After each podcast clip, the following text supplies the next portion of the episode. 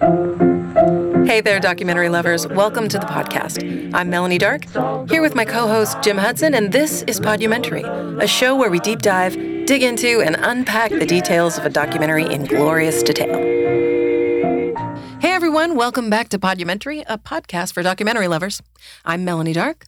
And I'm Jim Hudson. What Jim and I are doing here each week on the pod is recapping and completely unpacking a documentary, film, or series episode. Today, we're going to be taking a deep dive into the dark underbelly of online dating by way of the Tinder swindler. Yes, these are the documentaries I love the most. so, tell me something. Have you ever used online dating apps? Are you, I, are you I, in full disclosure mode? I have. Uh, I'm not very good at it and started late in the process. I went Yeah. kicking and screaming, but buddy of mine said, come on, just do it. Yeah, it's been of zero success for me. Ah, but I'm yes. just not, I just, it's just not my. I think it either is or it MO. isn't, right? Like it's I, I definitely dabbled, never to the point where I met anybody. Only dabbling. I only shopped and then never pull the trigger in any way, even if I found somebody interesting, because it just is not, I don't think it's built for me. Yeah, it's tough for people like me because I don't do pick 'em ups in bars. Right. I don't do online dating. What what does someone like me supposed to do? I don't. I usually, you usually pick chicks up in theater class, is what I Yeah. remember.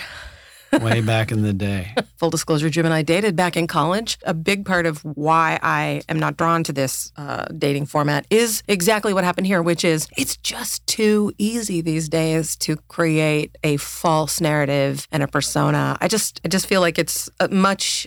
It, there's too much at risk uh, for something like this to happen. Yeah, I mean, Lotharios like this, they ruin it for us good guys. So, Amen. This Emmy nominated documentary, directed by Felicity Morris, it was distributed by Netflix, and it's told through the experience of a small group of women who were the victims of a dating app based scam artist. And it, it takes us along for the ride as they join together to hunt him down and try to see that he gets what he deserves. So let's jump in and see if he ever did. yeah, this guy is the Bernie Madoff of dating. I mean, he uh, the efforts he went to, as we will Incredible. share.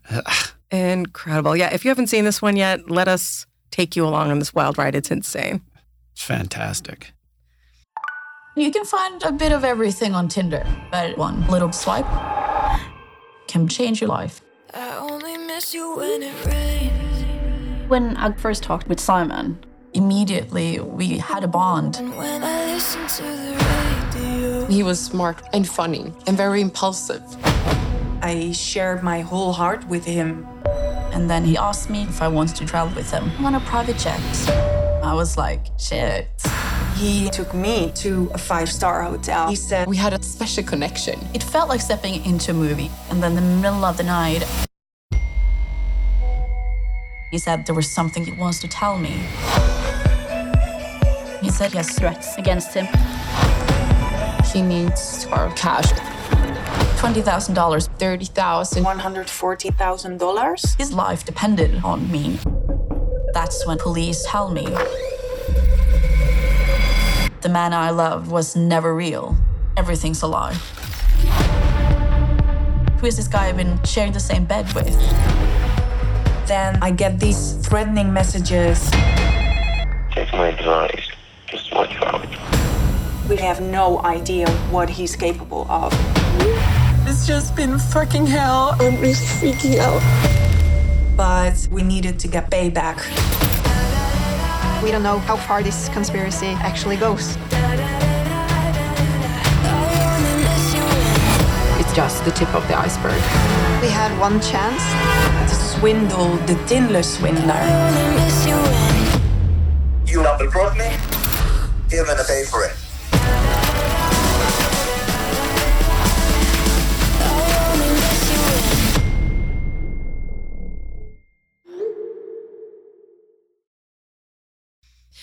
Okay, so this documentary really takes us on a ride uh, that uh, globally, like from country to country. And we start out in London with a girl whose name at first I thought was Cecile, but it seems like Cecilia. She's a Norwegian girl. She's beautiful, um, blonde girl. And we start really with her first date with this guy she's met on Tinder. His name is Simon. Right. I call her the life is about love girl, Life as she had a thousand and twenty-four matches on Tinder.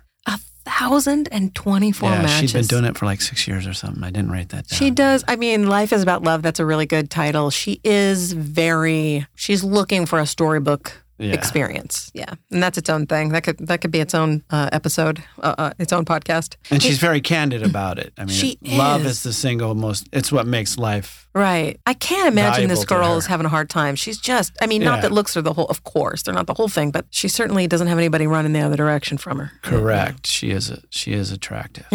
So he takes her for dinner at a really fancy, expensive hotel. She's very dazzled. I, I think it's funny because um, did you? Uh, what I loved about her was how if she's impressed by something, even though she's really lovely and pretty, and like if she's impressed by some, something, she says, "Shit." yeah.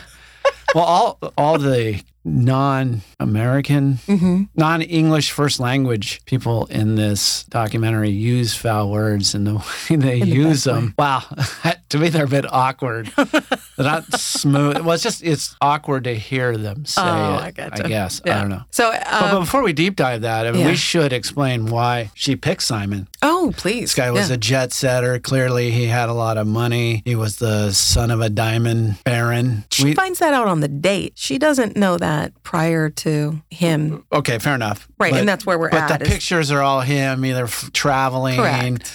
High end places, uh, Yeah, definitely. high end clothes, high end cars. Yeah. I mean, Yeah, he sells himself right. He certainly doesn't look like an average Joe. No. on, right on his profile, absolutely. And and to your point, they get to dinner. He ta- you know he takes her to this beautiful, fancy, expensive hotel. Four seasons. Is it the Four Seasons? It is. Oh, okay. Um, the Four Seasons, and and he says he's the CEO of LV Diamonds. I think it was. No, it's LLD Diamonds. LLD. Oh, see, already correcting me. And he says that his dad is the king of diamonds. I thought it was really interesting that he starts to divulge really personal information immediately. Like that first date, he's talking about having a child Yeah. and, and not together with the mother anymore. He's on the move a lot because of his business. And he's really just kind of giving her this whole, just giving her a lot of background really quickly. Right. Well, it's interesting that, you know, he had that profile on Tinder Right. and anybody can create a fake profile. But when he comes out of the elevator looking like his profile, she swoons. She says, shit. Yes, she does say that.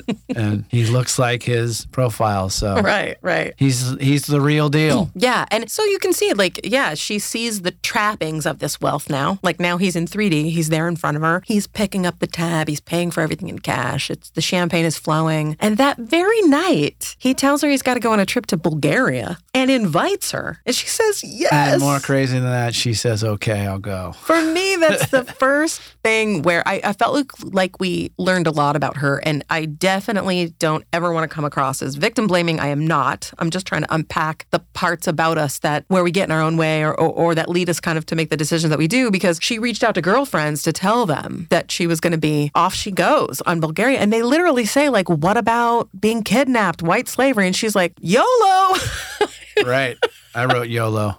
I just think that you don't know this human being, whether or not he has money is really neither here nor there when you're trying to ascertain, do I know if I'd be safe with this person? So for me, even though I can see the appeal empirically from having a, you know, what she found is he's not good looking to me just because he's not my type, but I get why he's attracted to her and he's, you know, fancy and, and trying to sweep her off her feet. And I understand the appeal of that, you know, it's such a large thing. This rich guy wants to sweep me away to Bulgaria. But that part of my brain that is also protecting myself is just, you know, is just danger, Will Robinson. Yeah, but I mean, my jaw was on the floor 90% of the time in this documentary just by the effort he went to to create this lie. I mean, the production values, what I mean, the details, Yeah. covering everything so it's not exposed that he is a fraud. Right, right. I mean, if this guy would just go legitimate, he would be extremely successful. I know he just wouldn't have money. He just is impatient, right? He wants, yeah, he wants it now. Right. And so I hear you. We all want to be safe, and Sure. But I mean, he, I could see how people fell for this guy. He left nothing to chance. Well, and to your point, she said that they got to the airport and he had a team. Yeah. He not only had this bodyguard, I say in air quotes that none of you can see, you know, who took her home and let her pack and grab her passport, but she arrives at the airport. There's a team of people Yeah. with him. bodyguards. Yeah. Getting onto a private jet. They're not Yeah. flying commercial. It's incredible. I couldn't me. do that if, if I had the money. Right, I don't right. know. I mean, that's And for a girl who is looking for a storybook experience, this is the he's she is his exact target, right? correct. Because she's just falling forward into this dream. I mean, already on the plane, she's kissing him on the cheek, and you see all this video footage. And so that's one of the things, you know, from a production perspective, I want to say about this documentary. This documentary can exist the way it does because we live in the social media era and because people are constantly recording and Yeah. documenting with, you know, everyone's holding a camera now. So there was footage that she had taken on the jet, getting to see what they actually looked like and were saying and how they were behaving. Correct. Yeah. And to me, the X factor is his daughter and his ex-wife. I don't know. If, Was it ex-wife? I don't think it's ex-wife. He, it's the mother of the his daughter. child. And they never explain why she's doing what she's doing. To me, her existence and the role she's playing really sets Yeah, Cecilia up. Correct. Because, well, here's a woman. sure. Talk to her. She says he's great. I think all of that really did give her a more comfort in, in moving forward. And, you know, she, I guess this is sort of, you know, sleeping together on the first date is so much more common now than it ever used to be. But she's very open about saying that she slept with him that first night, um, I guess in Bulgaria. She mentions the marks on his back. Now, do you think those wounds were self-inflicted? That, you know, we'll get to it later that he had done some prison time. So who knows what that came from? It could come from that time. But so they are there together in Bulgaria and he starts getting a ton of calls, she notices. And so he says he's going to have to send her home because he's busy. And she's really sad about that and all bummed out because she's living this big dream. The next thing is he just starts love bombing her, which is actually really a trait of a narcissist, right? He's sending her texts, he's sending roses, he's leaving her these loving voicemails. And I love the fact that she keeps everything because we we are benefiting from listening. We can hear his voice in this documentary. He's leaving her all these loving, romantic voicemails. Wish you a great and a beautiful and a successful and amazing day as you. Kisses. Good night, my love. I miss you so much. I can't wait to see you. You know, and then um, he surprises her by showing up and coming to Oslo and asks her specifically to be his girlfriend. Such a busy guy as him to show up in Oslo means he really cares. Exactly. Right. This narrative that he is creating is really the subtext is telling her how important she is. The next thing that happens is he texts that he's in danger. What do you think about that? Yeah, I mean, this is the diamond enemies that are out there are very scary because, and and no one really questions that, right? He, Right. They say, "Oh, my enemies are out to get me." Ooh, I don't have any enemies that are out to get me. Why does he? Because he's the son of a diamond guy. Yeah, and it doesn't sound like he ever qualified No. the danger. It was very vaguely referenced danger and enemies. Like he's Luke Skywalker and there's stormtroopers outside. I mean, how come no one? Why do you have enemies? I mean, they just assume diamonds because they're you know expensive. There's Right. enemies. and that he he says he's under threat and that he's not Yeah. safe in London and he's going to need to find a place to hide away. Are the diamonds on him? Look, I got five million of diamonds on me. I got to get out of here. I just thought that was so interesting. You're right. I had that same note, a really vague reference to threat. And it doesn't seem like she required more No. information. I think they go, whoa, diamonds high profile. Must Right. be enemies. Everybody wants diamonds. Diamond thieves, you know, watch movies. Yeah. And you know what? Panther. I will give her the benefit of the doubt in this way because they did mention that one of her friends Googled the Leviev family, which is the family he's supposed to be belonging to, and that there is coverage in terms of what the Google results showed about being involved in sort of this underworld, like mob, almost mob like uh, area. So she could have sort of taken away from that information and think thinking, oh, he's you know, as a result of those connections, he might this danger might be real. Benefit being benefit of hindsight. Benefit of hindsight being tw- the benefit of hindsight. is What are you that- trying to say? is that it's 2020. yes. And as you can see, maybe should it she should have scrutinized that a little more Right. because that's his out every time. Every time. Yeah. It's just a vague enemies. Right. And you're enemies. right. Asked a friend. Friend looked up. The diamond story appears to be true, even though it doesn't connect him. Yeah, there's spaces of plausible di- deniability here and there, and it seems like she's clinging to those things. and I'm not saying I would have done it differently in that Right. situation. Same. I'm just saying, looking at it from above, it's like enemies. Look, let's figure out what these enemies are, Right. because he uses them to get out of almost every, Every situation, situation. to and to get more money, as we'll Yeah. learn. And So- that photoshopped picture is one of the worst Photoshop. Uh, Oh, okay. So what Jim's talking about is he there is an image that he well a picture on his profile of himself with his father and what looks like maybe a sister or something standing out on this like outer terrace with maybe the Greek Isles or something behind them. And it is he has photoshopped himself in front of the other two. And it's so clearly yeah, photoshopped. It's terrible. It's terrible. the next place we go is Amsterdam. And Amsterdam takes us to Pernilla. And Pernilla is a Swedish girl who also was on Tinder and she matched with Simon on Tinder. Yeah, she is um, somebody who, in a strange, in a strange coincidence, had already dated somebody in diamonds. I had here in my notes, "Ugh, another guy in diamonds, and I was thinking, who are these? People? I know. I, I don't know any diamond people, and that's all she dates. Yeah, and it makes me wonder, honestly, I just thought this must be maybe an echelon of existence that I'm just unaware of. It's just people, because they're all very well acquainted with these fabulous places. And, you know, she, she spoke, I'm jumping ahead a little bit, but she speaks about Mykonos at one point, and she just talks about it like you and I are talking about the, you know, Santa Monica Promenade. Right. Well, it's a great place to be. You got to go do this and got to go do that. It's very, very pedestrian and casual to them. But she talks about, you know, sh- again, that she hears that he's his father's the king of diamonds. And um, she goes to his house. She says, again, I feel like there's these behaviors of trust that are so common. I'm not victim blaming. I'm just saying this comes up again and again, this theme where on the first date, she goes to his home and, you know, she talks about how beautiful it is, lovely neighborhood. He's dressed elegantly. He's really easy to talk to. She said they had an instant connection and that he asked her a lot of questions and she felt like that was rare to have a man listen. She says that she they take a walk together and he makes a move on her, but she says that for her it doesn't feel romantic between them. And I think this is interesting and I wonder what you thought. They really they go quickly over this part. Like I'm, I'm I was thinking what was he did he also not feel like it was romantic? It's interesting how he let he was happy to sort of slip into the friend zone with her. Yeah, I Yeah. thought that was surprising as well. And he continued. Right. So his scam works whether it's romantic or not. Yeah, and I wonder if his victims are chosen by virtue of he's maybe had some time to ascertain if these are people who are going to be able to take out loans, Yeah, right? he Like, fi- how's I your wonder how, credit? how does he figure that out? maybe the jobs they have or where they come from. I, I, you have to believe that he. I mean, God bless it. If he tried to do it with me, I'd be like, dude, good luck getting me get you some loans. exactly. So she talks about how they they mutually friend zoned each other with no harm, no foul, and they stayed friends. And she said they talked constantly. Yeah. They sh- talked every day. They had a very very fast bond. And um, He's he's a battery charger. He's a battery. Is that what she said? Yeah. he's a battery charger. There's battery drainers and battery chargers. Oh, that's right. Yeah. And she says he's a battery, He's a battery charger. charger. This guy so is she enriches her life, not at the romantic level, but gives her a zest for living that Mm-hmm. interesting. is why she wants to continue this relationship, even though it's not, it's only platonic. Right. So this bounces us back to Cecilia, much like he bounced back and forth. Would they take us back to London, back to Cecilia, and at, and at this point, Simon has asked her to move in with him. God.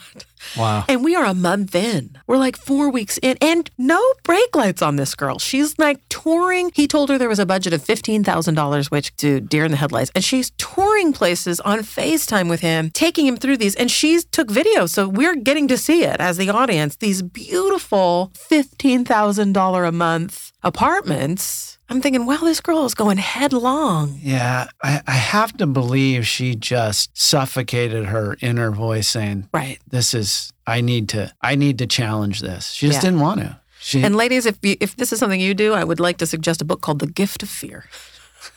It's fantastic. there you go.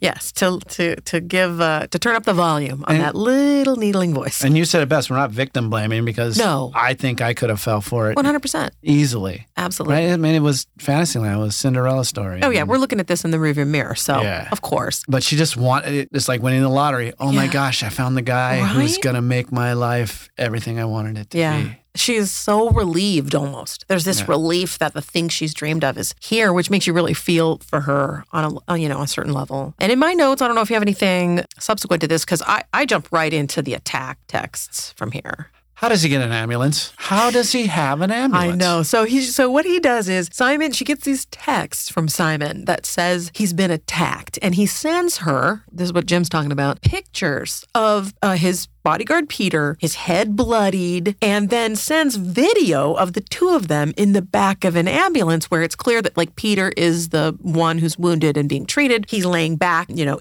in the ambulance on the gurney while uh, Simon just sort of sits nearby. But yes, I thought the same thing. I'm like, did they? They had to have paid somebody. Clearly. My thought was they basically just lined someone's pocket to get into the back of an ambulance and take some pics. And that person doesn't know probably what is actually happening. They probably think it's a gag. Sure, but I'm just saying, this guy, if he just would have chosen the path of good as opposed to evil, This guy is ingenious. He probably could have made something out of his life that was just as rewarding, right? mean, I mean, maybe not as rich. He's fo- he wouldn't be as rich, right? Right. I mean, focused. To be running this many scams concurrently, which it turns out he was, Yeah. you have to be so smart and detail oriented. Maniacal. He was a mad genius. Yeah. Okay. So he she gets these texts, and of course she moves immediately into alarm. She's buying all of this hook, line, and sinker for good reasons. Um, and he can't use his cards because he's being traced. This is what he says to her. The, Right. di- the diamond enemies. He- The diamond, the diamond enemies are tracing his credit cards. So apparently these are also like internet savvy diamond foes. Why? Why? Here, okay. So Don't then, mess with these guys. and then he asks her to get an American Express card in her name, and then he can use it for two weeks while he gets away. Right? But let- let's be clear, right? He can't use his cards because they'll trace where his location. And so that's why he's asking her. Right. It's got to be in your name. So I'm using, it's like you're in this location, not me. Right. But here's what I think is interesting. And this was, again, not a question any of these women ever asked themselves, which, again, it's such a hallmark of, I think he's targeting people who trend towards codependency because codependency is a rescue mode. It's, it, it's up to me to help this person. How can you believe in your heart of hearts that you just met a billionaire? From a, a conglomerate, a diamond conglomerate. You're brand new in his life, and you're the singular source of potential income he has. Like any help, this guy. true. And that that is, I was, I none of these women hit the pause button to go, hold on. Well, it's his, You don't know their anybody? boyfriend, their boyfriend and girlfriend. Who do you go to? You I- go to your girlfriend. Cecilia says that. I think You I'm so your- jaded. you go to your girlfriend. I think You don't go to your billion dollar father. You go to your girlfriend who's got a nine to fiver.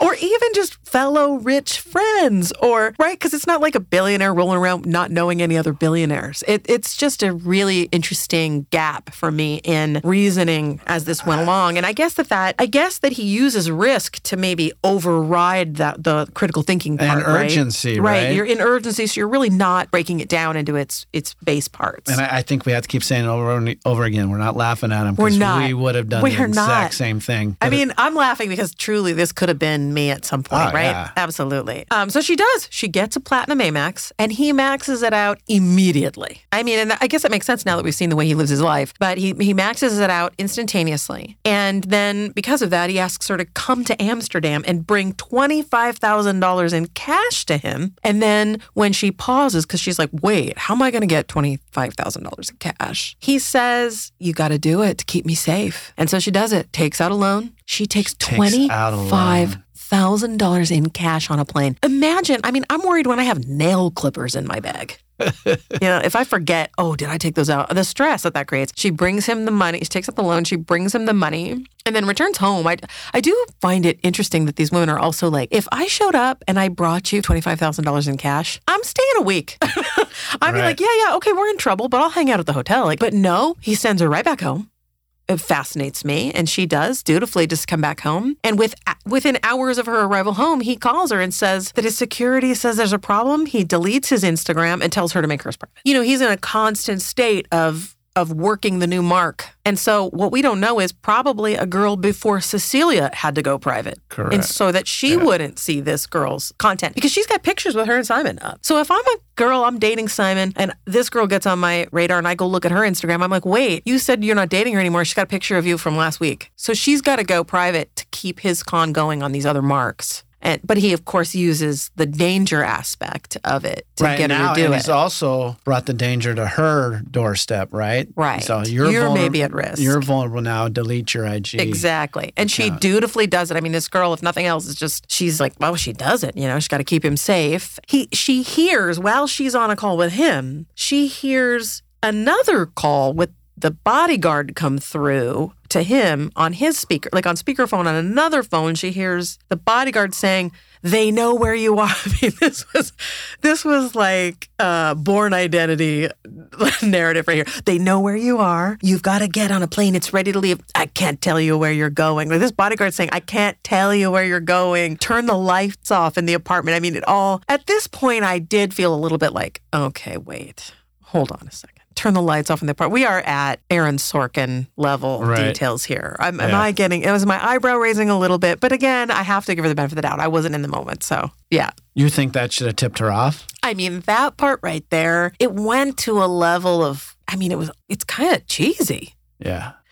and uh, so part of me at that point, I, oof, that I struggled, but but I, I, get don't know, it. man. To me, it, it just added more depth Yeah. to his To what- scam. right to the ramping danger. He he's just I mean, it was layered his Yeah. scheme. Layered, Yeah. right? How did he know to have a woman with his baby? How that would be that would help immensely. And they never talked And about just- if anybody else met that mother, which I think is interesting. I'd wonder how many of his victims actually Yeah. met that woman. And that woman's story is even more interesting. Yeah, we'll, we'll get, to, get to that. that. But But he just he leaves I mean, every corner Yep. he has covered. I mean, it's amazing. It's, it's amazing. And she does. He it he gets the desired result because she basically starts saying, Are they coming now? You know, I could see that he was struggling. And bless this girl's heart, she's crying on camera, even now, knowing it was a scam, understanding that this guy was an absolute fraud and a fake. And still, the emotion of the time is revisits her. Yeah. She's there. She's retelling the story that was a lie and is still welling up saying, I didn't know if he was in danger. He, you know, he,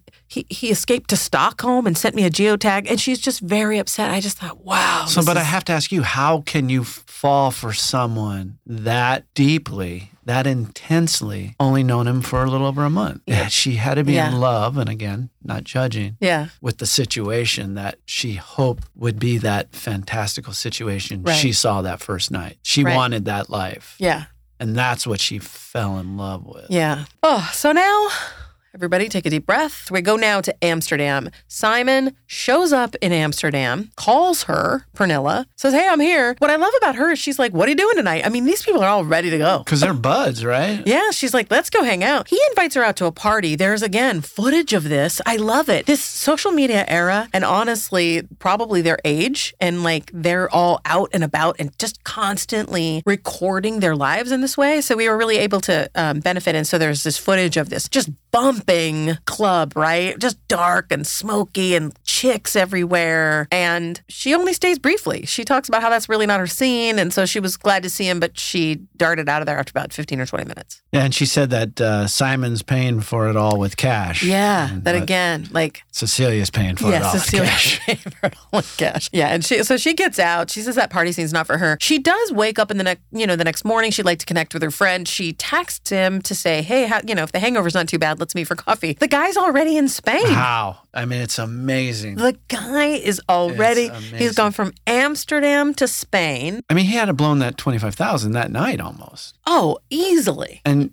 you know, she she points out that you know Simon's paying for everything, right? Right. And I'm wondering, well, why? You know, if he's got to have some reserve just in case of something. That's I don't know me, if he does. That's me thinking, right? Right. Which I could never do any of this. But then I go, no, he's got to give this image because there's other potential victims Right. all, all around him. Right. There are people so that are benefiting. constantly Yeah. strategizing. Yeah. And he's uh, he's showing this. I'm paying for everything. I got it. And you never have to worry with me. It's- so if I ever need something from you, Right. you know it's legit. Yeah, I look like the real deal. Absolutely. So, okay, but now we're back to London and back to Cecilia, where Simon is now raising the stakes and he's hounding her about this card. I started to really, my compassion for her really kicked in at this point. I, I have compassion for her generally, but it, I think I, I felt like my compassion upticked at this point because at this point, he's now really placing the onus on her and her alone to keep him flush so that he will be safe. And he's because he's hopping from country to country, the cards keep getting blocked because that's such a fraud behavior. It's such a classic fraud behavior to suddenly a card's getting used in Amsterdam and now it's in Spain. So he's calling her to say, Hey, you got to get this thing unblocked and I'm I'm not safe. You got to do it. You got to do it. She's on the phone, which I don't even want to make one one phone call to my credit card company. Jim, imagine that day after day you are just on the phone lying to your Yeah. credit card company Yeah. and trying to get things fixed, which she's succeeding, bless her heart. She's getting these things unblocked. And then asks her to get another a higher limit. Is this is this where? Yeah, this is where he hires her, right? Yeah, claims to employer. And then gives her like a ten thousand dollar a month. Ten thousand dollars a month. It's more than it's ninety Oh no, it's like nine. Yeah, yeah, it was like ninety thousand a month. Yeah, it was an insane amount of money. nuts. So you basically, because she says, I can't, they're not going to approve me. Yeah, So- right. I have right here ninety four k a month. Okay. Well, you see, I mean, listen, she basically says, look, they're not going to give me more more credit. He says they will because I'm going to employ you by with uh, what is it, LVV Diamonds? What is it? LVV diamonds. But through LVV Diamonds. So, I, and this is another thing they never really unpack. Right away, he turns around a corporate check, like he can recreate. How does he do that? How does he do that? Where do you get those?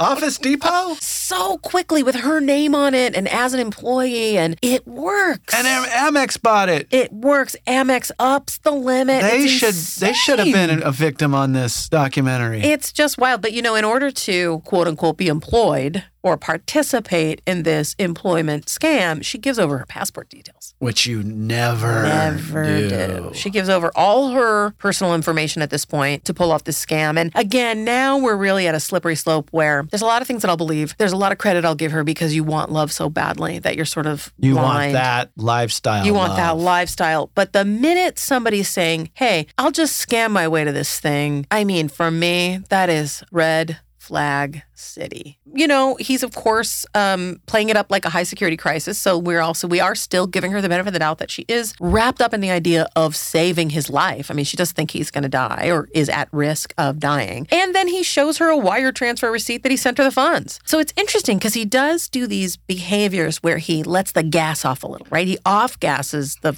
their fear and their stress about the money by faking these payments in order to keep them decompress a little and maybe still on the line for getting access to their to money and loans. Yep. Just genius. Evil genius. And it was a two hundred fifty thousand dollar wire transfer. That's that he right. was going to send. Uh, yeah, that's a good point. He he doesn't just pay them back; he pays them back and then some right. by a so lot. it's actually they think they're getting enriched. yeah, exactly. Right. Absolutely. My first job way back in the day was at a gas station. I mean, I was green as they come. All I knew how to do was clean the windshield. Right. This was back when you had full service. All right. And this guy showed up and he goes, "Hey man, I need 200 bucks. I got to get my car my car's broken down. I got to go get it towed. Oh, I need 200 bucks." And me and this other green kid were running it, right? Oh, it was like the end of the day. And he goes, "Look, I got this watch. I'll let you hold it as collateral, and also when I come back, you'll get 400 each or something like Yeah, that." yeah, yeah. So we had collateral and we had a Oh, future profit. Right. So we gave him 200 bucks. He out of the till. out of the till. Oh. no. And he never came back Oh, Jim. and the watch was worthless. no. I got to that job like at six in the morning and didn't open until eight and just sat there until the boss came in. Did you get fired? I did not. I didn't get a paycheck until it was paid back. But Well, yeah. uh, oh gosh, that's painful. he, he knew that I had beaten myself We've all been there. pretty much. I feel like we've all been there. I think that the circumstances of this story are just so fabulous, right? It's just such Yeah. a fabulous story that I think we all are sort of slack jawed. But yes, I think we can all relate to falling for something like that. Okay, so this next part takes us to Mykonos, where Pernilla currently is in Mykonos and she's there vacationing. And she asks Simon to and his new girlfriend. So here we have a, a third woman enter the fray. Her name is Paulina. She's a Russian model. And Simon has this new girl, and she says, Why don't you and Paulina meet me in Mykonos? And he promptly cancels on poor Cecilia, who's busy saving his life with uh, multiple loans, and heads on out to Mykonos, right? And the mon- montage of her scrambling to get more money and Yeah. them just living it up in Mykonos and other parts of Greece, spending money just hand over fist. Five thousand dollars a night. Yeah, and then getting in him, and then a voice message from him. I really need more money. I really need more money, and she's scrambling. I mean, it's it's the to me the pinnacle of Yes. this this torturous nightmare that's taking place, and how he is Yeah. just using You're right. Cecilia. Mykonos is really, this trip to Mykonos really is where you see how the scam he's running is using these other women's money to fuel the lifestyle with the next woman or other women. And some of those women are marks, some of them are not. It didn't ever sound like this Paulina person ended up getting money stolen from her. She just was lucky enough to be a girl who got brought along for the ride. She's super young. She's too. very, very young. I mean, they're all young. Yeah. twenty, uh, late twenties, early thirties. She appears to be. Yeah, even Very younger. early twenties, maybe Correct. even younger than that. And they, I mean, honestly, the degree to which, so, you know, I think you and I, or maybe just the average person, when you start to think about an expensive vacation and really going all out, it's at this level that is completely different than what this guy was doing. He, eh,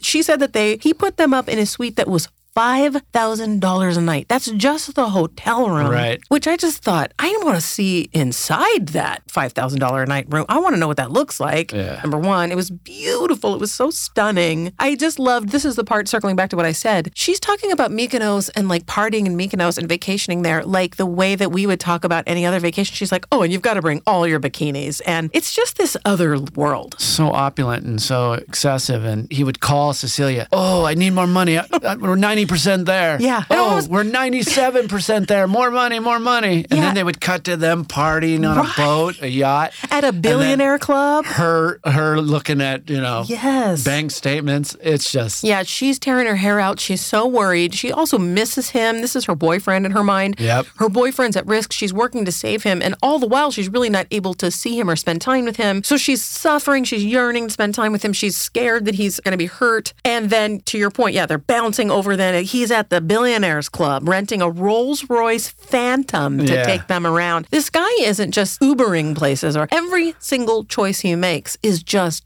thousands of dollars out the door. Yeah, it's that- incredible. There's one scene where they the audio is him uh, talking to Cecilia, or it's a voice message Right. saying talking about security threats. But the image is they're sitting at this table and the server's cracking oysters fresh, out, yeah, fresh out of the pail with wine. They're and, living yeah, their best living it up, and, and It's all on incredible. all on her and whoever else's dime. It's- and they're freaking out because they think he's in trouble. Yeah, and one of the voicemails that he leaves her is he says, "This is how I know you're the one. Because you're bailing me out. You're bailing me out," and then talks about right now you can't see. dancing. Right now you can't see.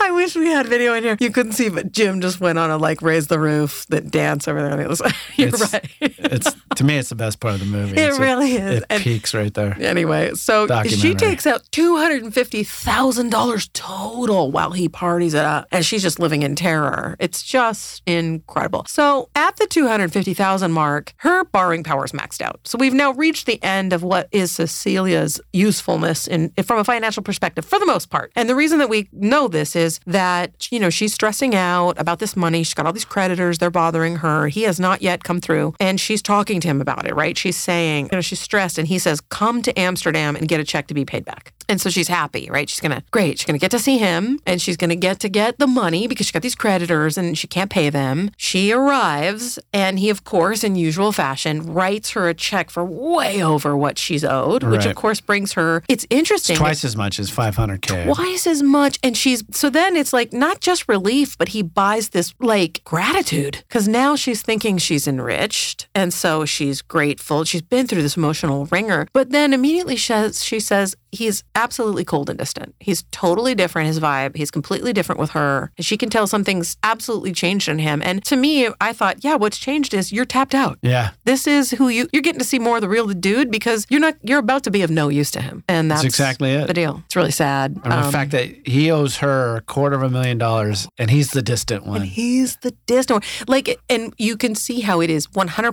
scam. There's no personal aspect at all for him. And this is the true, you know, tale of a sociopath. But she's there. She's beautiful. He could care less. It's amazing. He's just dragged her through a tumultuous set of weeks. She's scared, stressed. Now she's got debt. She's worried he would die. She finally sees him and he's just like, eh, We share the planet with monsters I like this, and there's millions of it's them out there. crazy. I know. It's just We were scary. just- I I, could never do that. I could never, Could never. Do that. It's wild. Cecilia, who is stressed out and now she's got this cold boyfriend, she turns on turns tail and heads back to London. She's got to get this check in the bank. But then it's not processing. And this poor thing, I mean, I was really, I was hurting for her at this moment. She's looking, she's keeping her eye like we all do, right? She's looking at the bank account and it's not hitting. It's not hitting. And she finally, because she's so stressed, she calls them and they're like, and this was vague, this part. They basically say, yeah, we're not processing this check. And you don't really get an explanation at that point. You do not. So she calls Simon. He basically says, and this is the quote, I wrote it down fuck it, I gave you the money. Not my problem. He doesn't, he's done with her. He's just sort of like, sorry about your luck. Like he's, she says he's mean, he's cold. Basically, the axe dropped. She's, of course, desperate. And in her desperation, she does something that ends up being really smart. I don't know that she knew it was going to be smart, but she reaches out to American Express and tells them everything. Which is scary, right? Because she's part of the fraud. Right. She lied. Right. and Yeah, she mo- really throws herself on the mercy of this credit card company. And to their credit, they say, Where do you live? We're going to send out a team to you. I mean, they immediately respond to her. It's a quarter of a million dollars. It's a lot of money. They know who he is. Like, they basically say, Do you have a picture of this guy? She tells them everything. She lays out the whole deal, what he instructed her to do, the risks, yada, yada, yada. They see the picture. They say, Yeah, this is him. They know who he is, which, of course, her heart just drops. And she finds out he's a scammer, that this is a thing that he's done and has done and perpetuated multiple times, that he's a fake. It's really interesting because, again, Jim, she's so emotional during this part. And I don't know, that could be heartbreak for herself. I mean, honestly, to a degree, you can recall what it feels like to be let down by somebody, and that can make you emotional. She's really emotional. She says, It was so hard on me. I still loved him. I still was in love with the idea of this guy. She was stuck with this like leftover love in her, while at the same time contending with, Oh my gosh, not only is this not real, but I'm buried under a mountain of debt. I mean, how, they don't. How often do, are they together? They're not together that often, right? No,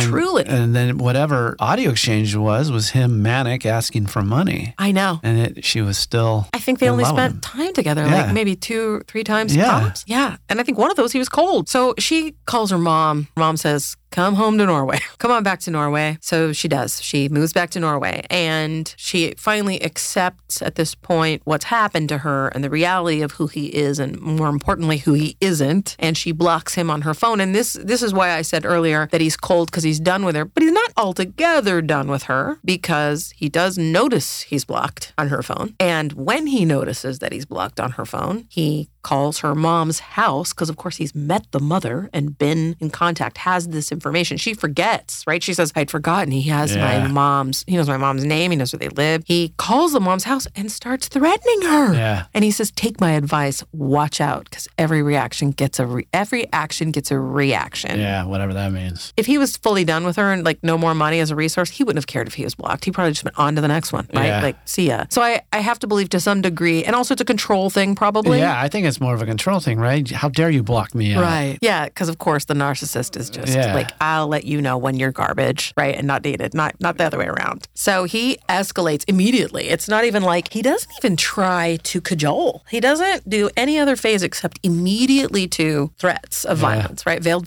threats of violence. Um, uh, she's scared, and so she calls the police in Norway, and they didn't much care. Um, I, I suppose you know on paper, if if you're really not into the nitty gritty of it, her story is just oh this girl got fraud, you know, defrauded by some boyfriend. But she, you know, she's drowning in debt and talks about having thoughts of suicide. As a response, commits herself to a psychiatric ward out of desper- desperation. But she was there for some period of time, and it just sort of really helps illustrate the place that this took her. I wonder if she had to file for bankruptcy.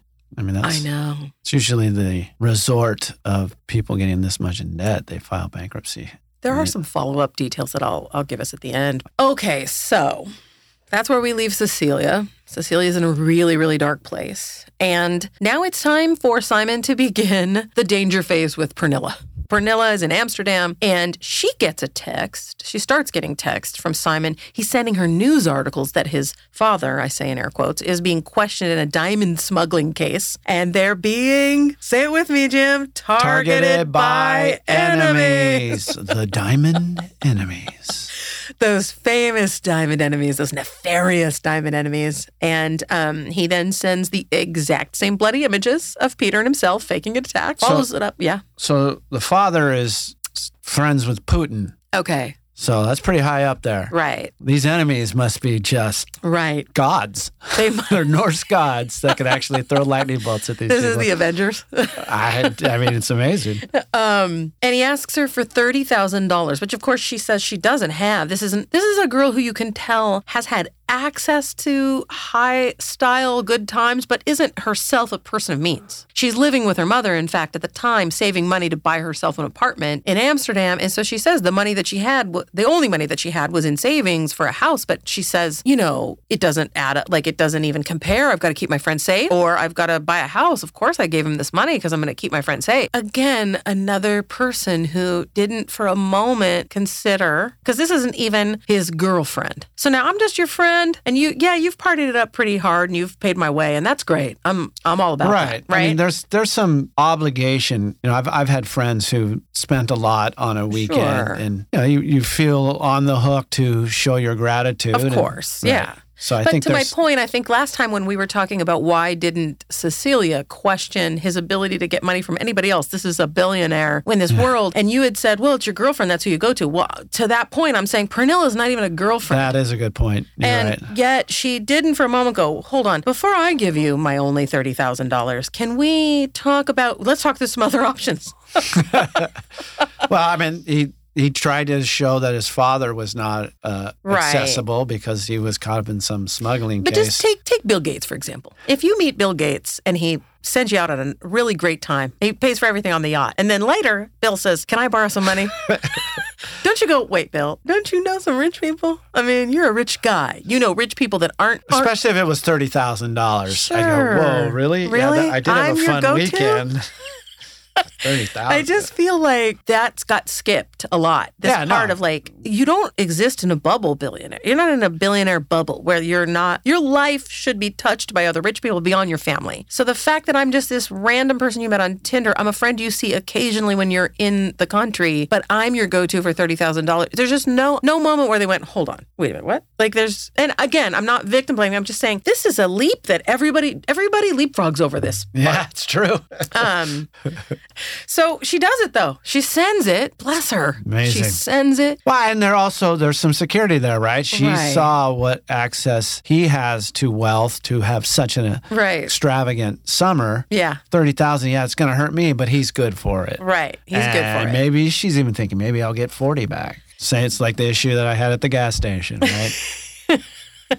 So they take us sadly back to Cecilia, where she is just searching for a way to understand who Simon was, why he did this. In search of that information, she goes back to to Amex, that that team, and just ask them for more info. You must have more information on him. And they actually send him what they think is his real name. She finds an article about him defrauding three Finnish women in the exact same way. And in this same way with these women, told fabulous lies about being in the weapons industry, that he was a Mossad agent. This guy is theatrical. He's really got some stories. but the article also calls him a millionaire, so I True, found they- that interesting. Yeah, that they that there's a part of it that of his story that was bought into even by apparently the media at that Yeah, point. I guess. And he did three years in prison. So he had done for these same kinds of crimes. He did a three year stint in prison in Finland, came out and doubled down. And that's what pisses Cecilia off, right? Right. She goes, wait a minute. This guy clearly is a fraudulent Right. huckster. right. He's in prison scheming his next victims for when he gets out, and you guys don't do anything, You and don't he do comes anything out. about him. Yeah, and then when you see he's doing it again, the authorities won't do Right. anything, and she takes matters into her Yeah. own hands. So there's, I just really respect her for that. And then she doesn't even start small. She goes to VG, which is the biggest newspaper, like journalistic outfit in Norway. And they take her story on. I'm with you. I give her tons of credit because a lot of people would just Yeah, just fold. fold, Yep. go into Declare bankruptcy. huge depression, Right. let them ruin them. Off we go now on this new trajectory. It's Cecilia and VG, the investigative journalists, and the investigation and verification begins. So she hands over, again, I give her huge credit for this. She hands over all of her WhatsApp messages. And if you've texted, uh, you know, an intimate partner at all, you know that you are laying yourself bare. It's like handing a diary to someone. Correct. She hands it all over in service of you guys are going to know everything and be able to help me track this guy down. They they basically say 400 pages of 400 pages of texts, pics, videos, audio messages, and she even references how she took pictures of herself in bed. She looks all coquettish in bed in the sheets. They're only together a month and a half, right? 400 pages. It's very classic love bombing, that kind of um, contact with somebody. And they're able to then use all of this information that she handed over, all these texts with their timestamps and, and the order of these things happening. They use it to develop a, a kind of timeline, right? And a path and then they determine that his you know from a from a bird's eye view of him they kind of determine that he that his first dates are this emotional con where he will demonstrate opulence and wealth and get them to your point that you had said to get them to really see and experience the wealth as a real thing. And then he flips to platform danger. And that's when he asks for money because he asked for money a month in. He was already asking at that point and and she trusted him because again they've seen the wealth. They find out about the mother of his child right Right. and she turns out to be one of the Finnish women he had conned, and one of those women that had seen to it that he did prison time in Finland. And whatever her motivations are, she she did betray her own kind. Yeah, I mean, you know, it's the frustrating part of this documentary for me. I mean, because to, me, that's the linchpin. That gives him Right. the most credit, even more so than have the appearance of a ton of money. Sure. You have a woman here right. who is vouching for him. It's a good point. He didn't need her in all circumstances, but in Cecile's circumstance, it really was the thing that For sure. made her feel trust in him. And so she and the VG team, they basically, the VG team basically decides they need to set about to prove that Shimon and Simon are the same person. So off they go to Israel. And, you know, God bless journalism. VG heads off to Israel. They go to Tel Aviv. And this is in the hunt to confirm that Shimon is Simon. And they go looking at an address that they have, that they, they've found, and they find his family's home. And what do you think about this? I thought this was really interesting. They go into this place. It's a really kind of shabby looking Yeah. place. It's very cramped. And they're there. They, they go up to the door, and their interpreter is there. And he then, or translator rather, It and was the Israeli reporter. Oh, was that? Was he a reporter? Okay. So he's there. He reads, there's a notice on the door, some sort of mail, and it's a bill collector. Yeah, we're looking for you. Get in line. That bill collectors are, are looking for him in, or, or debt collectors in Israel. So it was just, that was a funny, like really on the nose moment. And that woman goes in and out, apparently, because she was coming back. Right. So that notice was Was there. new. New, right. She's And coming so that means in. he's getting them all the Right. time. So while they're there, up comes a woman who they don't know if she's passing by. Is she coming to this door? She comes. Then she comes up. She's real hunched over, and she's sort of like, well, "Who are you? What's your deal?" And she, uh, she basically says, "Look, we don't know where this guy is. Like, we don't talk to him. He's not. Who was that? We don't Was that his him." mom? I'm guessing it's his mom. They did say, "Oh, are you his mom?" And you know, she didn't say no, but she didn't say yes. She's just kind of trying to blow them off. Like, they tell her, "Look, he's done this again. He, he's at it again." And this poor Norwegian girl for 250k, and she's just like, "Well, we don't talk to him anymore." Which, what else is she going to say? Right, Oh, I mean- all right, I'll pay for that. Let me get my checkbook. Right. And she's probably so worn out. Imagine. Oh, yeah. VG then goes to the local police to confirm um, that the two people are the same. And they find out that indeed he is. Shimon is Simon. And he's a career criminal. As a teenager, he started with stolen checks and then went on to forge checks and then forged a passport and fled the country. But they find out he's wanted in Israel. Israel would love to get their hands on him too. And so uh, they, they've done what they've come there to do and they have confirmed indeed, same guy. So we go back with Pernilla where the scam with Pernilla continues. So as, if you guys remember, he had asked for $30,000. She gave it to him Instead of getting an apartment, right, instead of buying herself an apartment where she's living with her mother in order to do that. And he borrows another $10,000 from her. And a week later, texts her a screenshot and we've all seen this before now. Texts her a screenshot of a bank transfer that was, again, way more than he owes her. Cha-ching. Cha-ching. The guy's got a template. For sure. And the text start out so stressed. Oh, Simon, like I'm really stressed out. I need to pay this. I don't know what I'm going to do. He says, Oh, hold on. Sends her the picture of the wire transfer. And then she goes into gratitude. You're amazing because it's so much more. It's not just a little more, it's a lot more. And it never arrives. I mean, we all know that, right? I'm not spoiling it. What?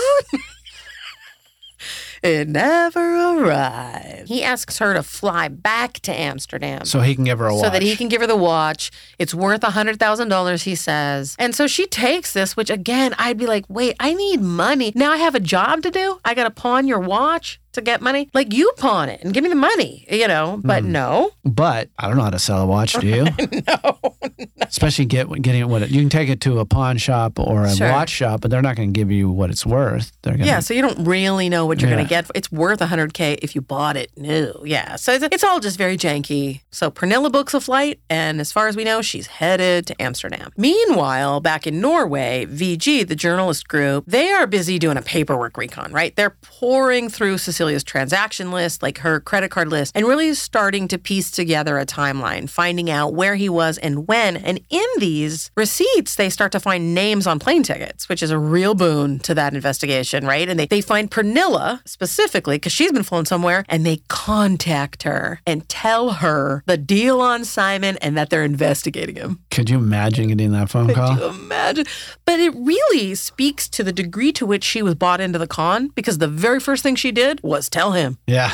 So she's in, right? She's completely, she's got no red flags, really. Simon, tell me it's not true. Yeah, and listen, if I'm if I'm in however much money to this guy, I've given him this money, and I hear from a reporter. First of all, the first thing I do is I Google that reporter's name. Is this real? I'm like, who's this guy? Erlend. What? It, the minute I find out he's a legitimate reporter, um, I don't talk to that guy again. Yeah, but a lot of people don't do that. I mean, I think you're a little more diligent in this area. Yeah, I am a But the thing is, girl. if some if someone came to you and said, "Yeah, Jim's been scamming you," we've known each other for quite a long time. Right. I think you would go, "Jim, someone's saying you're scamming Yeah, but me." I've known you a long time. Right? They've known this guy a couple months at best. Yes, it's Why are they trusting this guy? Because he appeared to have a lot of money. It's Yeah, amazing. I guess so. And you know what? It just shows you the sort of inner dream of access to wealth. Yep. It's really powerful. We all cleave toward And, and that's why you can't judge these You people. You can't, I, no. I've seen, found myself doing it. So they are again. They, they find Pernilla. They contact her. Pernilla contacts Simon, and who? Jim. Who? Who's behind this VG investigation? Tell me. It's my enemies. the diamond enemies. We got to write a series on these diamond enemies because they are terrifying. And it's at this point her smarts kick in. Thank God. This Hmm. is finally where her intelligence. She goes, mm, nah. Maybe I should look into these enemies. So now that Pernilla is starting to understand and see the forest for the trees, that maybe Simon is a scam, um, she gets back in touch with the journalists at VG and they fly to interview her. They fly her actually to there to interview with them, and she tells them everything. And they determine essentially, as we told, you know, we talked about before, he's perpetuating a Ponzi scheme on these women, using their money to live lavishly, and then using that money to also woo the next victim. Wait, wasn't there a? Didn't somebody have a light bulb over their head about? Was it Cecilia who goes, "Wait a minute, I know," or was it Pernilla who goes, "Yeah, he took money from me, but the way he's spending it, there's more than just one of us out there." Right. Who- she, it was remember when Pernilla. When the light bulb came on for Pernilla and she realized that his lifestyle was being funded by other women, she looked at what Cecilia had given him and said, There's got to be other women because what we spent was way beyond $250,000. But she tells them, you know, they say, Well, do you have any idea where he is? And she says, Well, actually, I'm supposed to be meeting him in Munich tomorrow. And what I love about this VG team is they hustle. Yeah. They get a whole team on planes out to Munich by the next day. Well, I think that's kind of the sub message of this documentary is, you know, the, the officials. I mean, he's Right. hiding in plain sight, and the officials can't Doing don't nothing. do anything. Yeah. and these reporters jump on him like bloodhounds and they expose him. And what I love about the re- reporters is that they're trying to debunk what officials are saying, which is, oh, we can't find him. Right. He's not findable. And and VG's basically saying, yeah, he's findable. Here he is. We Right. found him. So there goes that excuse, right? Let's do something about him. Let's pin him to the wall. So th- they they basically Pernilla goes to Munich. They go along covertly. They plan to record him and confront him. There's a piece of it where they want to confront him, and so they track Pernilla as she goes to meet Simon. And Pernilla is fraught, right? She now knows this guy's fake. She doesn't understand to what degree he how he, how will he behave. You know, she's now she doesn't know what level of risk she's taking on. VG has ph- photographers tailing along so that they can provide proof to the police that he can be indeed found and tracked. And so she meets up with him. They're they're stationed across the street, and we see footage of her meeting Simon and what another man, which turns out to be, I guess, his business partner. Although I thought, do we know that it's a does he have business partners? The guy's a scammer. Like so, but it's this other guy. It's Avishai is his name, Oh. and they do call him a business partner. He, they may have been a picture of him on a plane somewhere, but this is the first time they announced he has a business partner. I'd love to fall down a Google rabbit hole on him. Like, what's the deal with that guy? Is he legit and also scammed? Who knows?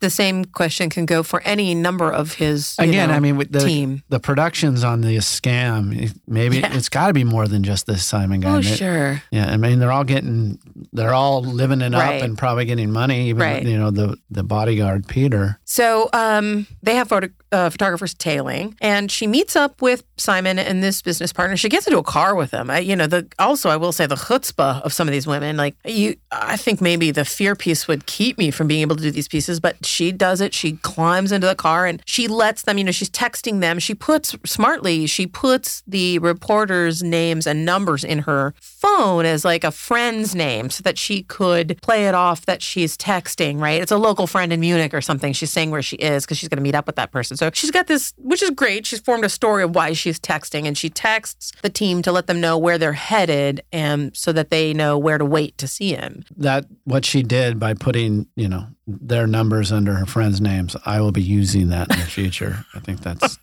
brilliant. okay, we need to unpack that.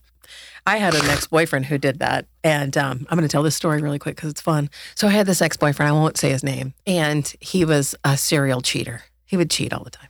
Who knows why I didn't leave? Um, instead, what I did was when he was asleep, I would go, I went through his phone, I found this girl buried under somebody else's name How'd you know? because she lived in Las Vegas. So, and he, we didn't, we lived in California. I knew he had met this girl from Las Vegas. He had told me, you know, that's over. And so we were back together. So I went through his phone and just looked under every, every number just to check, is this really this person's number? Is this really this? And sure enough, under one of our friends' numbers, who I know this friend, it's a 702 area code. So I'm ah. like, you idiot. You couldn't even, if it had been some random name, I might not have known. It was like Rick in Vegas. I wouldn't have known. So here's what I did. Trouble. I changed the number. I changed her number in there because So- I know he memorized nothing. He Like didn't even. change the digit. Correct. I changed what the phone number is in there, knowing he didn't have it memorized, and also knowing that it would start to drive him crazy because he, you know he goes to call this chick, and then Mike's Auto. he just got so much joy out of the idea that each time he would call, he's like, "Wait, what happened?" And then he wouldn't be able to ask me because he's cheating. So he can't come to me to say, "Hey, did you change his number?" Listen, I did it like four times. He kept getting the number. I wrote the right number down so I'd know. I kept rechecking. Anyway, let me skip to the end. I did this so many times and I was just getting so I knew she was far away, so I knew that it wasn't like he was actively cheating. She was far. His brother finally came to me. Weeks this has been going on. And he says, Melanee, I have to ask you a question. I said, Yeah. He goes, Are you going into my brother's phone and changing a phone number in there? And I just grinned. And he goes, You are my hero. My brother is going crazy. so, ladies and uh, gentlemen, it's couple- that is how you deal with it. A Couple crazy people in that story. yeah, okay, I, I, I admit it. I admit it. I, I'm dedicated, as you know. I think someday you'll tell a story about me climbing through a window. I will not. The people want it, Jim. They want the stories of our crazy dating years. Okay. So she's in the car. She's giving the heads up to the journalists. They know where to go and capture this footage. Now we're headed over here. And while they're out on the street, and I did think this was like they let their slip show here. They're out on the street. It's Pernilla, Simon, and this business partner. He looks up and sees the guy with the camera. Man, talk about failing at a stakeout. Yeah. Yeah. And he, they immediately start speaking to each other in Hebrew. They recognize that there's a camera trained on them. They boogie into the car. She's just, they rush her into the car and take off. Now they're peeling through the streets of Munich, speaking, like hurriedly speaking Hebrew to each other. She doesn't really know what's going on. She has no idea. Do they know? It's like, I'm in on this. Am I at risk? Am I in danger right in this moment? She just doesn't know. Which is crazy, right? Well, she ends up playing along. She says, Simon, are these your enemies? are these brilliant. your enemies? Brilliant. She are did they after me now? Yeah, Yeah. She intentionally did it because she didn't want to blow her Smart cover. girl. Like, And he's like, played, no, they're not after you. They're only after me. She's like, well, let me out. Yeah. I mean, the girl played it so well because that is not, that wasn't in the playbook. So she really had to improvise Yeah. at that moment. And she really did it beautifully. And she basically pretended to believe that it was the, the enemy. Are these the enemies? I want to put that Yeah, in the quotes. diamond enemies. When we open a merch store, we are going to have diamond enemies somewhere on a hat. You got to believe it. Uh, so um, they let her out. So she gets let out. Now, keep in mind, the journalism team has no idea where she is. Right. They're planted in this hotel. They let their slip show. They their cover was blown. They're worried about her, but it, it all works out. They Well, reconnect. their goal was to confront him. they wanted to confront him. That's of off that- the books. Yeah, Yeah, that was Can't do it. scrapped.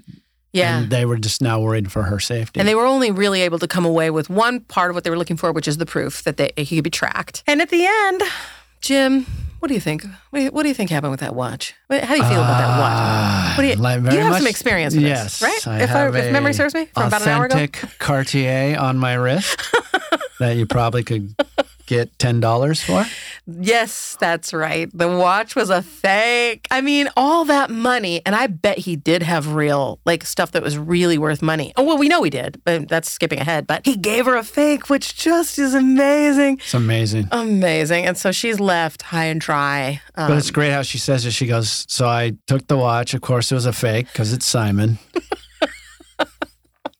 classic. so funny. So she's still, now she's in Norway and she's with the journalism team, Pernilla, and Cecile is now there. Now we've got the two of them together. They meet and Pernilla still has a desire to confront Simon. Uh, I, I get, I get from an emotional perspective, but once you figure out somebody's such a fake, it almost seems pointless. You're just not getting the truth out of this human being. yeah, Like, but it's a great scene. it is a great scene. She calls him on speaker. She confronts him about the truth. And as soon as he perceives that she's believing what she's been told, he loses his mind. Right. But he goes so sideways, he threatens her instantaneously. Yep. I just, it's really, you really get a glimpse of what that guy really, really is. So, of course, that comes to naught, right? Like, he just threatens her repeatedly, and then that's over. And then the VG puts the article out. It goes viral, just like they'd hoped. This is the whole point. I think a part of the point of the article also for the women was we don't want this guy to be able to hide in the shadows. We want him to be so exposed that no one's going to swipe right on this dude. Correct. Yeah. And so that happens. I, I did feel bad. well, it, it happens, but there's already, uh, as we'll see, there's already another victim. Right. And and they face a lot of backlash because it's the internet. So of course, Right, in the world of the internet, we do blame Gold we victim blame. That's yeah. what you get for being a gold digger or a diamond digger. a diamond digger. But meanwhile, they're like, we paid for everything. I know.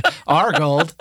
So uh, yeah, they go they go through that, and that's tough. They kind of talk about how it was sort of tough to see a lot of that rhetoric, but they also saw a ton of support. People who really feel bad, like we do, for what they went through. Nobody deserves. I don't care, you know, what your motivations are in terms of how you date. I just don't think anybody deserves what happened. So then they, they had plenty of support. Cecile and Pernilla really bonded immediately, of course, and then they continued. They, they continued on together. They joined joined forces to try to continue as much coverage of the story of their story and of Simon as possible. They go on this mini press tour. They do talk shows, news agencies all over the globe. And again, like good for them. They really chased this moment. Yeah, I mean, they're out $300,000, right? I yeah. mean, and more bring, combined. bring him to his knees Absolutely. and also uh, protect others from. They want to pressure the police. They Yeah. want to mount more and more pressure on authorities to do something about this guy. And in the course of this article, a lot of people get in touch with VG and report that they were a part of scams by him. Some people say that they worked for him, he never paid them. Some people say they worked that they employed him, you know, that they were his former employers. At, at some point, like wasn't he somebody's nanny Yeah. or something insane? Somebody Could you in imagine? New York, right? Yeah, that they gave, like, this guy had their children in his care, just multiple girlfriends and friends, and that he had been reported to the police in at least seven different countries. So we now are introduced to Ayleen, a third Oh, come on, girlfriend. Ayleen. Oh, A third girlfriend emerges. And here's what's wild. She's been dating him, I air quotes, you can't see them, 14 months. How how has anybody lasted 14 months with this person? And you have to wonder where's she been? Is she was she in Spain? Like she's obviously been there for the whole time. We just don't know where she fit in in all this timeline, which is pretty wild. Another like again another beautiful woman. He really likes beautiful women, and she is sitting in an airport in Prague on the internet and sees an article with her boyfriend's picture on That's the front. That's classic. And that says the Tinder swindler because that's the name of the article. And that's where they met. Yes, and she met him on Tinder. So she's and she sees it right as she's about to board. She sends it to Simon saying, "What's this?" Then downloads it to her phone and gets in her seat and puts herself on airplane mode. And now she's got this flight. She also lives in Amsterdam from Prague to Amsterdam where she's now reading this entire journalistic essay on this guy, getting all this background. I'm going to say this unequivocally. Ayleen is my favorite. Oh, of really? all the women, I love her so much because the minute that she knew he was a scammer, she was like, screw this guy. I mean, 14 months. She was with him longer than anybody, but her personality is such that she laughs through the whole thing. She's just like, oh, I'm out to get, and she really does get him, and we'll get to that. She sees the article, she pours through it on the plane, and then sees all these similarities in these women and herself because the article, let, let me just make sure that I put a point on this. The article has clickable elements, so it has videos, etc., that were given to VG by Cecilia and by Pernilla, and so she's able to not just read these details, but to see the screenshots and the videos that he sent these women, and she recognizes, hold on, I have a video where he's wearing that exact same thing, sitting in that exact same seat in that exact same private jet, saying the exact same things. She could pull up videos. This guy was just on repeat, just Yeah. sending He was at a video shoot and he had a list of names and he just, just changed the sending name. them out just On a plane. a content machine this guy and she she's able to sort of see and i will say i love her but she also has benefited what the first two didn't have which is the minute she finds out about him she gets a full dossier Yeah. she gets to see the entirety of who he is and she gets to see this visual evidence of how he has been scamming her in the same way he scammed these women. And so she's able to really get right onto the to the truth of the fact that he's a fraud quickly. And even to the point where he sent her the same bloodied pictures telling her he's in danger and peter's in the ambulance the whole deal. She also lent him money which also you know she said she ultimately gave him $140000 and i was thinking she must have money. And now she's seeing that her money was spent on these other women. And she immediately goes to that truth right? She's like ah she's like he spent my money. This is what she said. He spent my money on bullshit. Yeah. She says that word well. she really, really does. I like her so much because she's almost amused in a way. Like there's just something about her energy that I really, really love. I know what you're talking about. So she leverages his desperation and she acts like she believes him. So she did initially start to call him out on his shit, but when she realizes that she needs to be actionable on her own behalf faster than the police can be, she basically starts um, pretending she believes him. Right. I mean, he used the enemy's story on her too, right? these bitches they're, they're the enemies are paying them to Right. do this you know and she, she pretends like like she believes him what i do love the gall of this guy she basically says i can't i don't have any money i can give you i've given you all i can give you and he says maybe you can pawn your car Right. And sell your house. Maybe your parents can sell their house. Like he was even talking about what her parents could sell or pawn, and then saying, "You're going to be the mother of my child. I'm worth it." That that thing where he was like, "I'm worth it." Like we're gonna we're gonna spend a life together. This guy's already got 140k of my dollars. I'm like, "Are you worth? I don't think you are." No.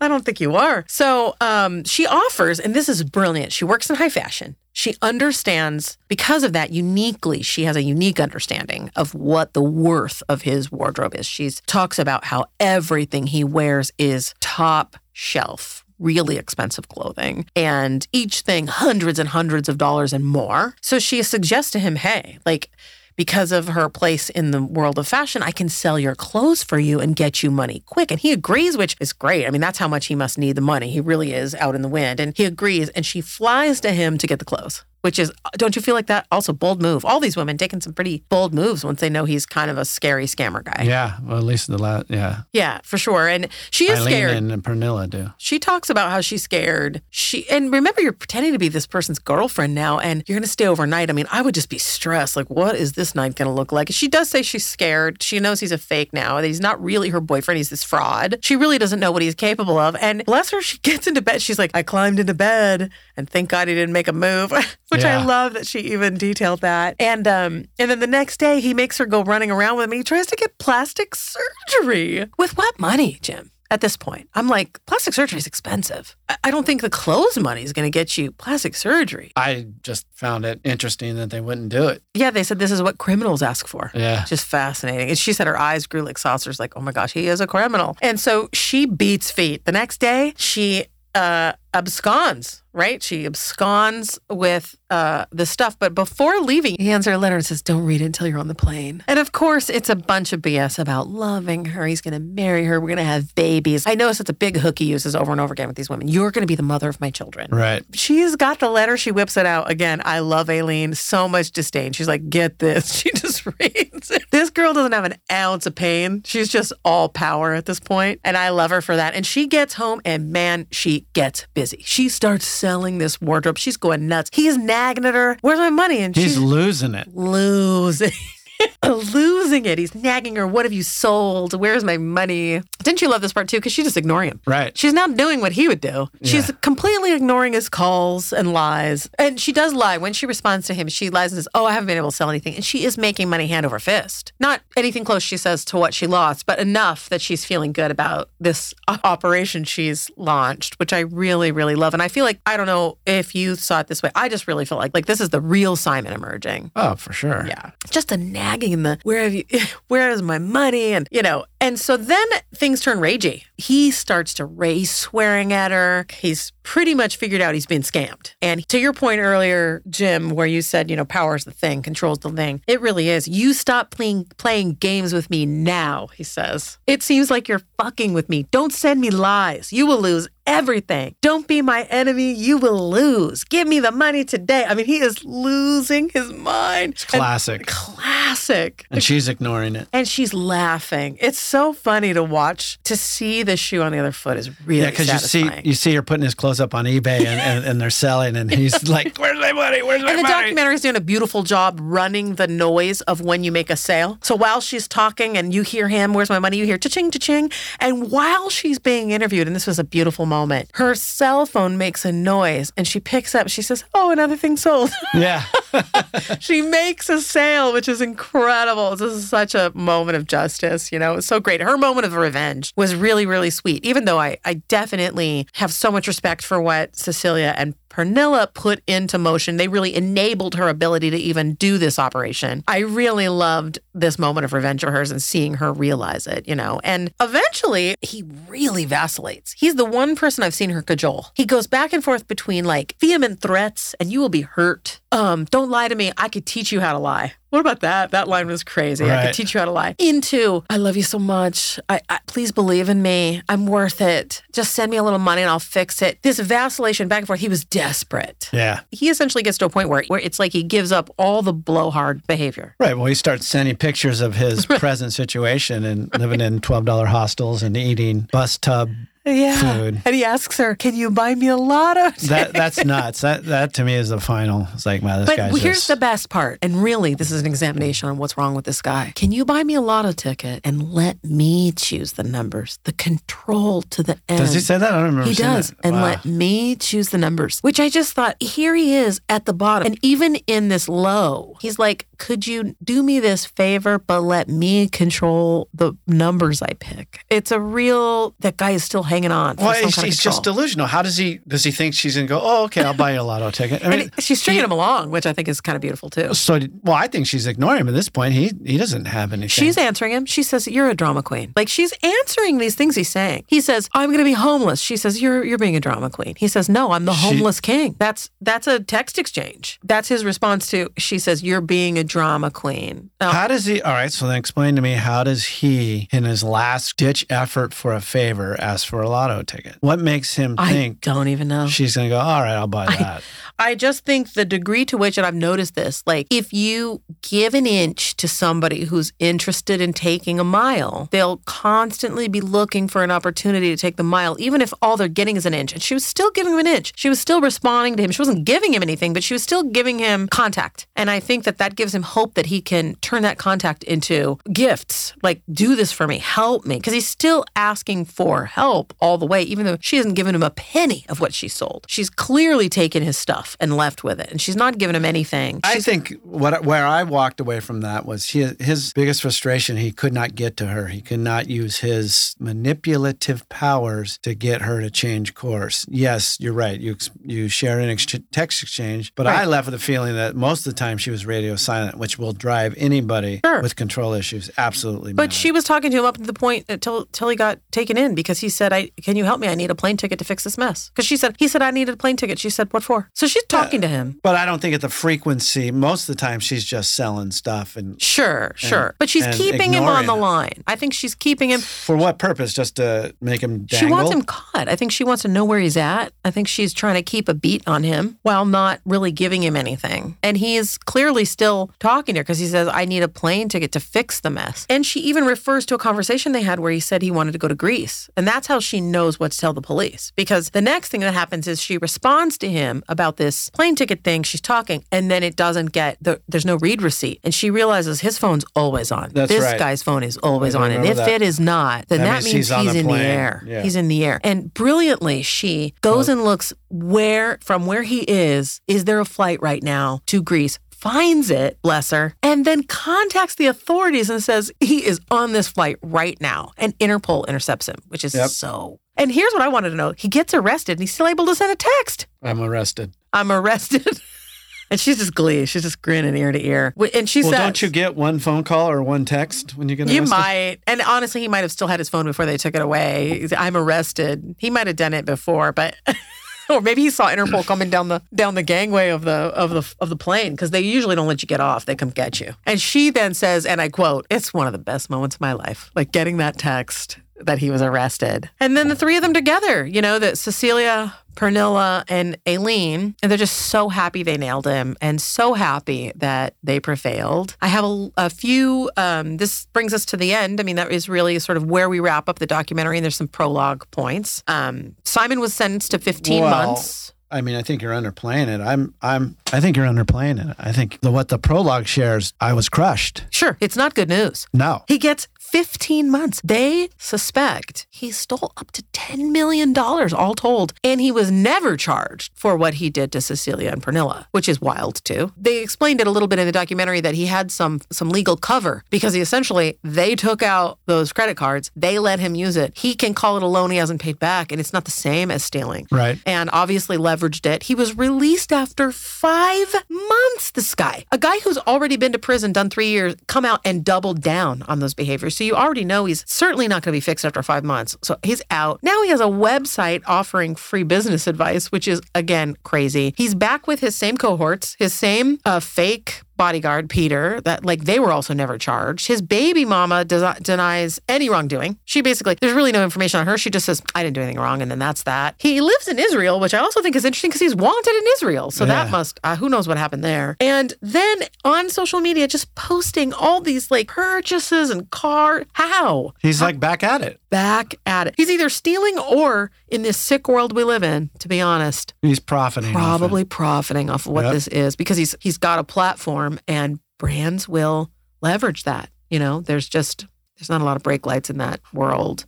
And those women are stuck paying off those debts. Yeah, they're still Cecilia. paying it. So I have a little tidbit that wasn't in the documentary from that, and that is that the family who he claimed to have belonged to are now suing him. They are suing him and they have teamed up with Cecilia and Pernilla Oh, good.